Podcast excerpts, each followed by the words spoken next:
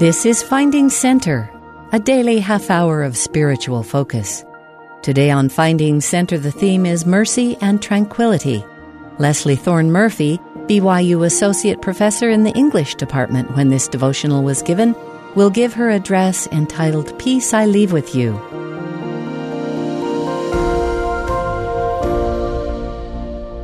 It doesn't seem that long ago when I was a student here at BYU attending devotionals and forums.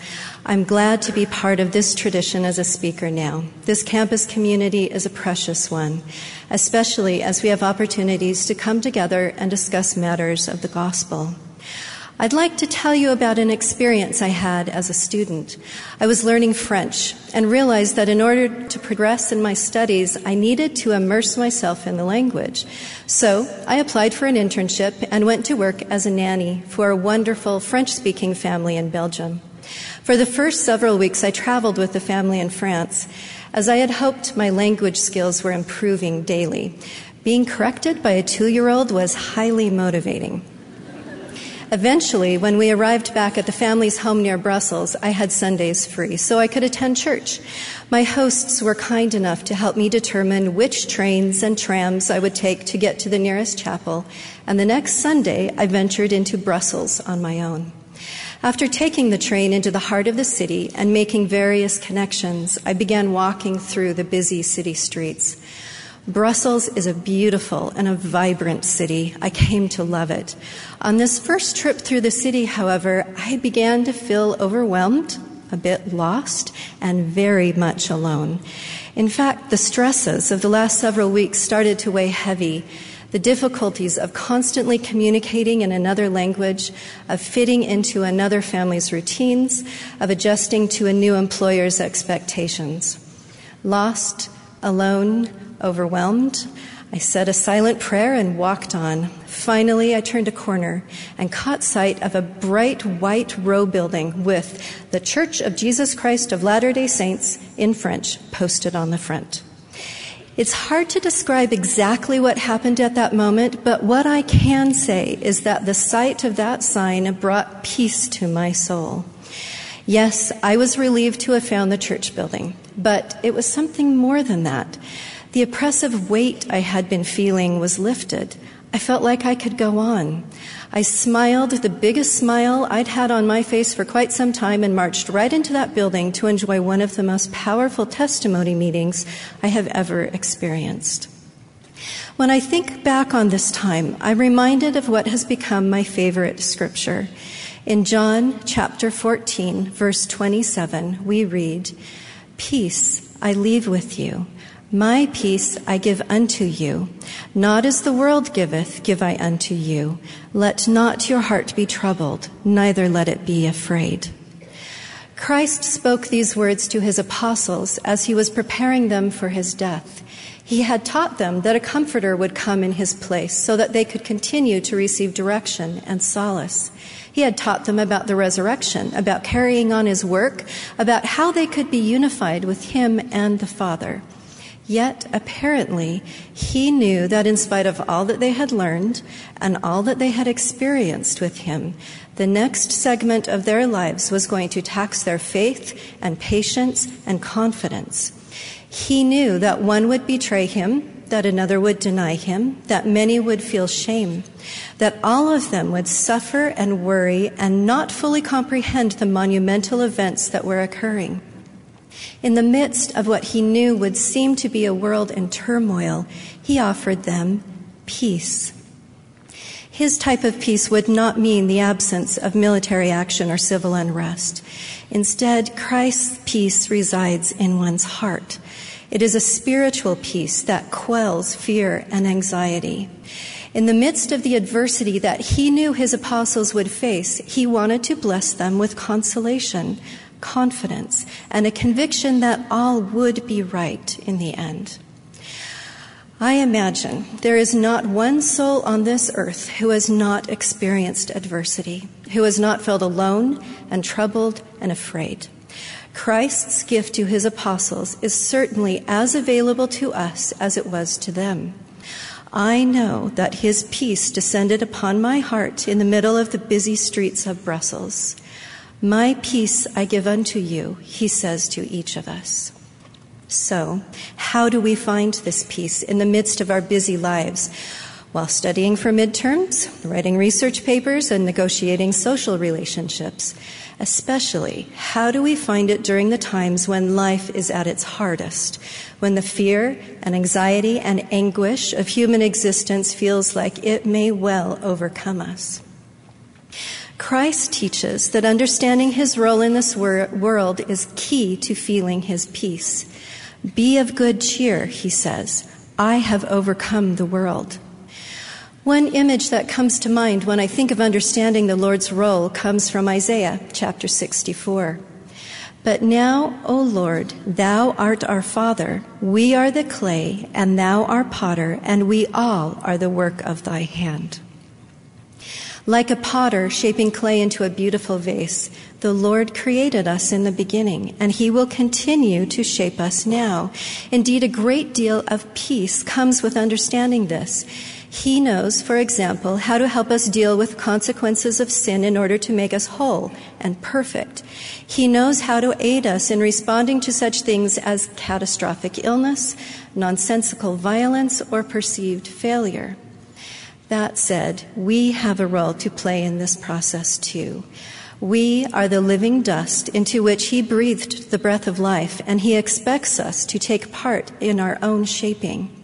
To do this, we cultivate a sensitivity to the Lord's promptings. As the psalmist wrote, Create in me a clean heart, O God, and renew a right spirit within me. We need our hearts and our spirits to be in line with the Lord's will in order to truly feel His peace. I wish this were an easy process. I wish it were simple to feel secure, confident, and calm when encountering the bumps in life that can throw us off track. At times, I think I've managed to tap into Christ's peace and assurance at these points. At other times, I think I haven't done so well. Perhaps you've experienced this too. I do find that watching how others deal with these situations teaches me a lot, whether those examples are in the lives of those around me, in the scriptures, or in the other books I read. In my work as an English professor, I have the pleasure of reading a lot of really good books.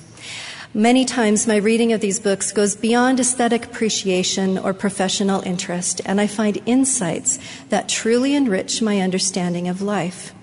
Reading literary fiction can be a profoundly ethical exercise in learning to see the world from another's point of view. I had this experience several years ago when I first encountered the work of a Victorian author named Charlotte Yonge. Charlotte Mary Yonge was born in 1823 in a village in the south of England. She was part of an upper middle class family, the eldest of two children. Yonge's work was very popular during her day. Indeed, in Louisa May Alcott's Little Women, when Jo hides in her attic space to read, she is devouring Yonge's first bestseller titled The Heir of Redcliffe. Yonge lived out her life in the same village where she was born, teaching in the local Sunday school, nursing both her parents to their deaths, and honing her skills as an author. It's interesting to note that while Yonge was living a seemingly staid life in a secure and well established community, the early Latter day Saints were bringing forth the restoration as they moved from Ohio to Missouri to Illinois and eventually to Utah. Charlotte Yonge, however, was a figure in a religious revolution of a different sort. She and her family were part of a reform effort within the Anglican Church called the Oxford Movement. Yonge saw her published work as part of this movement. She considered herself a sort of instrument for popularizing church views, as she put it. Yonge thought deeply and seriously about religious matters. Though she rarely allowed overt questions of doctrine to intrude on her fiction, her novels engage with Christian principles in original and compelling ways. One of Yonge's favorite techniques was to write what she termed family chronicles, long novels about very large families. In her work, families are where Christian principles are learned and tested. When speaking of her novels, C.S. Lewis commented, Yonge makes it abundantly clear that domesticity is no passport to heaven on earth, but an arduous vocation, a sea full of hidden rocks and perilous ice shores, only to be navigated by one who uses a celestial chart. Lewis was right. Family life in Yonge's novels is an arduous vocation that allows her characters to grow, stumble, move on, and then begin the process again. One of her novels that best illustrates this process is titled The Pillars of the House. It narrates the adventures of a family with 13 children. Their father is a poor clergyman working as a curate to help oversee a parish in the Anglican Church. They are a complex and lively family whose members have their share of joy, laughter, and comfort in one another, as well as their share of the conflicts, petty betrayals, and estrangement that any group of humans encounters when they interact on a daily basis. In other words, this family behaves as a typical family does. That is, until their father contracts tuberculosis from a poor man he helped to nurse, suffers for years, and dies the day that his wife delivers her last two children, twins. Their mother passes away three years later, having never recovered from complications due to falling down the stairs while she was pregnant. The 13 children are left to fend for themselves, and this is where the real plot of the novel begins. Yonge's novel narrates the children's predicament and the means they take to survive. Underlying this narrative is a prolonged contemplation on what it means to live a peaceful life in the midst of nearly unimaginable adversity.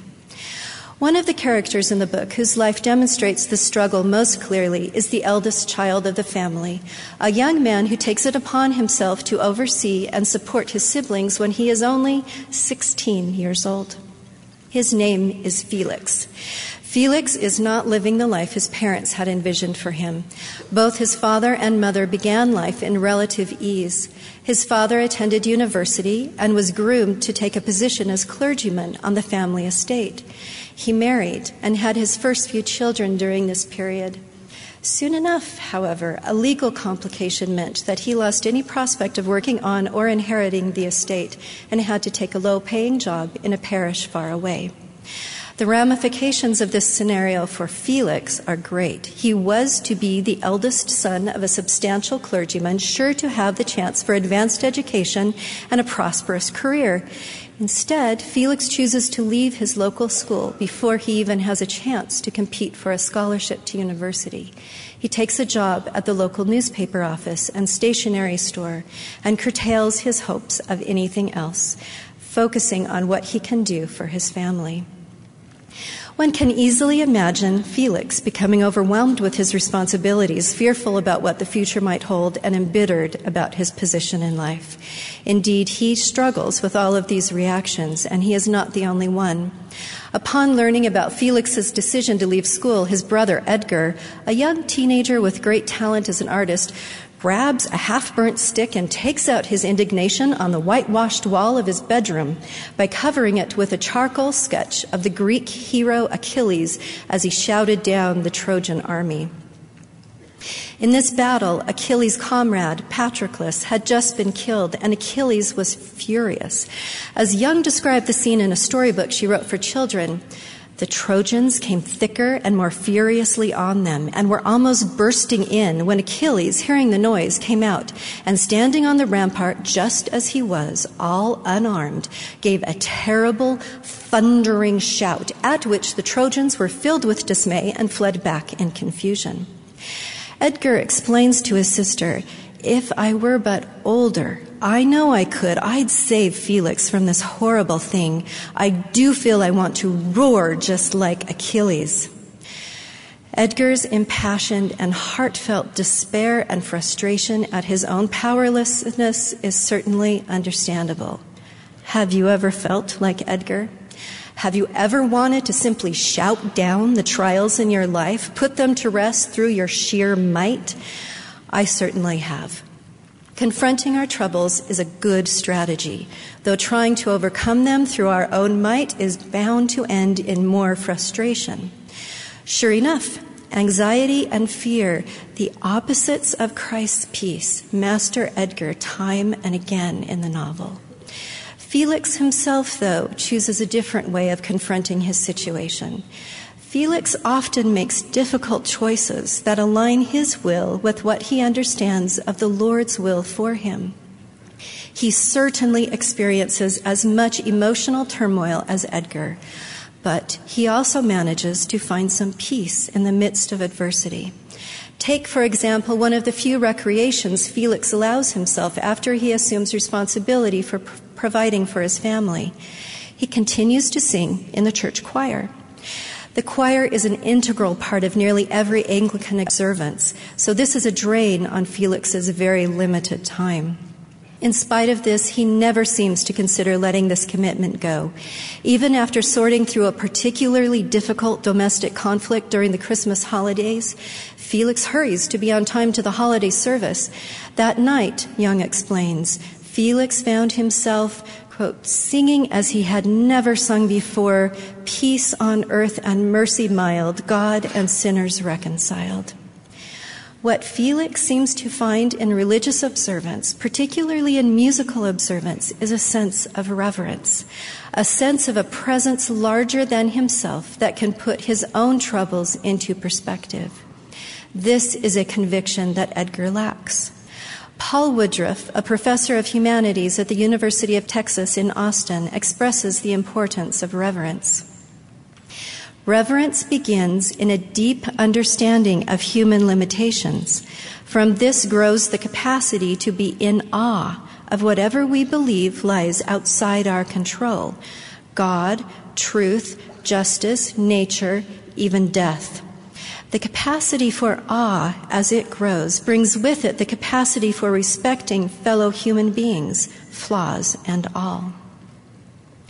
Likewise, Felix's ability to feel awe anchors him.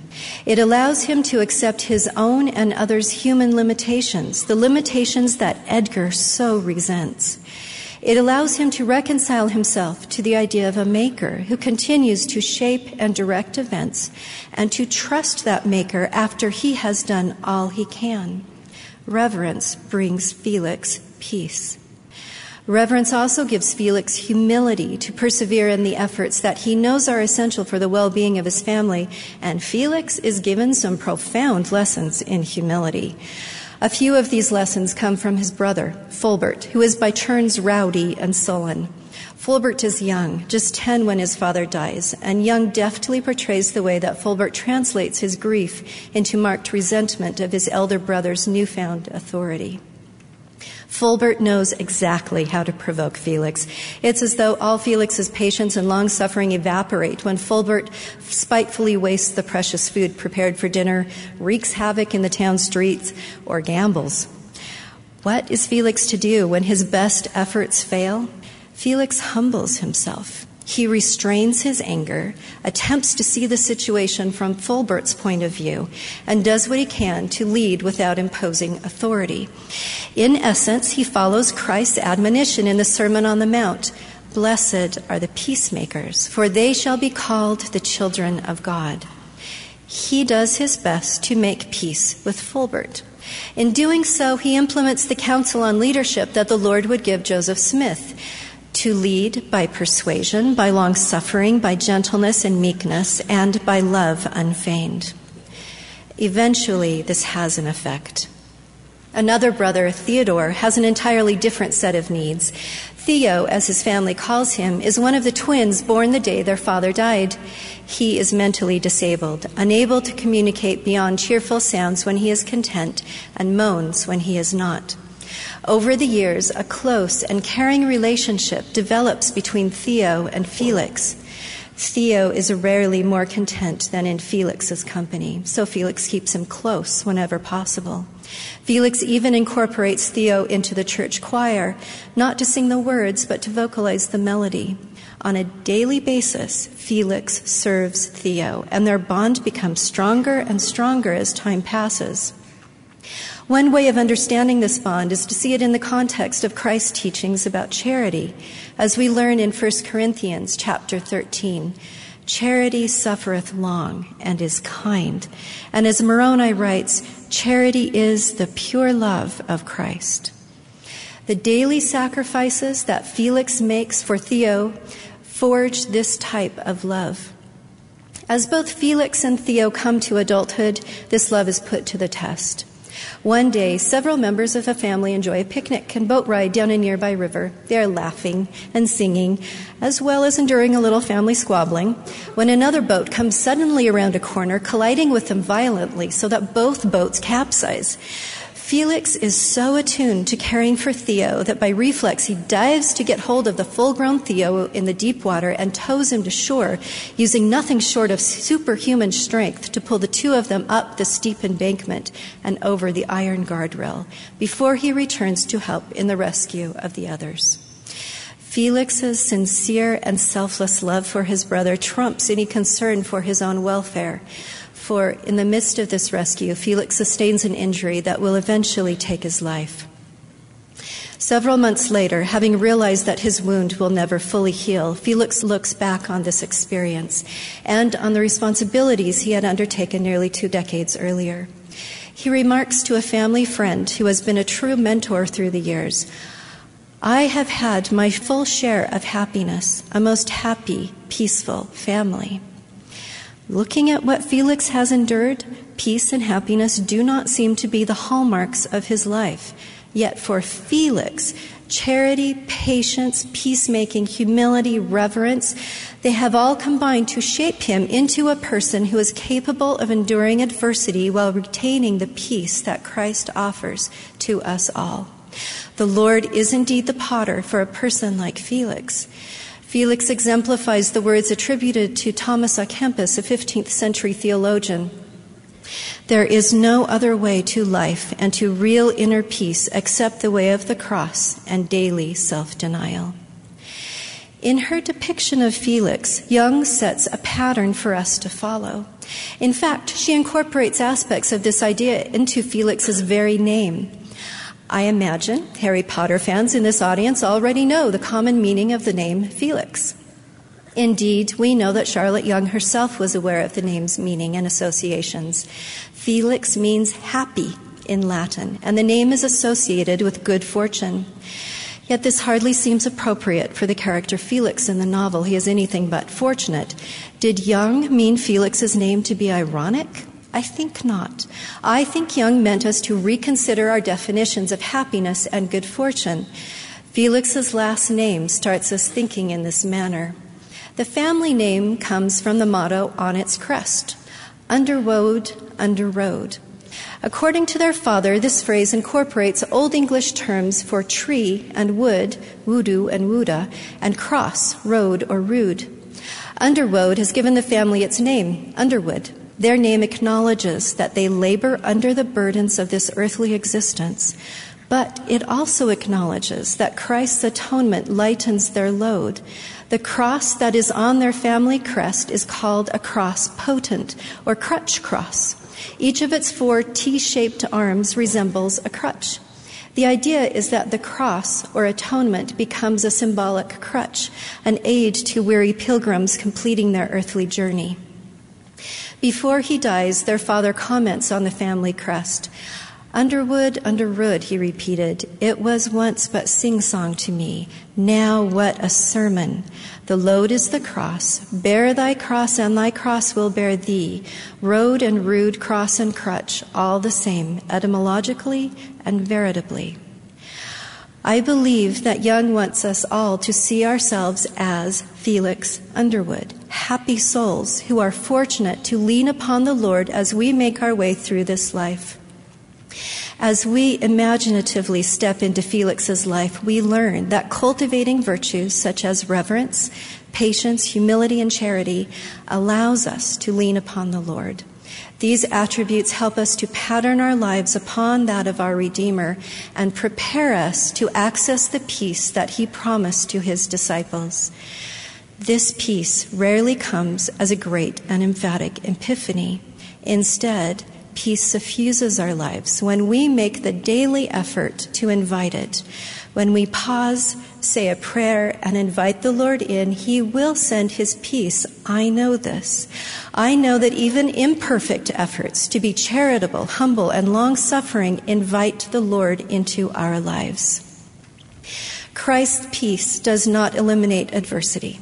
It does give us the courage and the confidence to carry on. As the Lord promised his disciples and as he promises us all, Peace I leave with you, my peace I give unto you. Not as the world giveth, give I unto you. Let not your heart be troubled, neither let it be afraid. In the name of Jesus Christ, amen. You've been listening to Finding Center. Join us every weekday for a half hour of inspiration and spiritual focus. Today's theme was mercy and tranquility. Leslie Thorne Murphy gave her devotional entitled Peace I Leave with You. Speeches on Finding Center are often edited for broadcast. Find links to the full talks and access the rest of our Finding Center episodes on the free BYU radio app, available wherever you get your apps.